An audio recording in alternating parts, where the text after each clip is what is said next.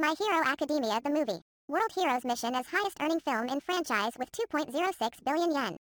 My Hero Academia the movie. World Heroes Mission. The third anime film in the My Hero Academia franchise has sold 1.58 million tickets and earned 2.06 billion yen as of Sunday, its 17th day in the Japanese box office. The film is now the highest earning among all three My Hero Academia franchise anime films, surpassing the 1.79 billion yen of the second film, My Hero Academia, Heroes Rising. The film's website also began streaming a new promotional video for the film on Monday. The video previews the film's insert song, Flowers, by Asian Kung Fu Generation.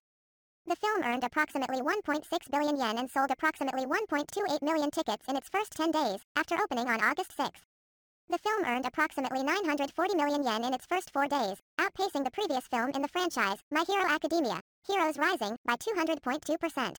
The first film in the franchise, My Hero Academia, Two Heroes, earned a total of 1.72 billion yen after it opened in July 2018.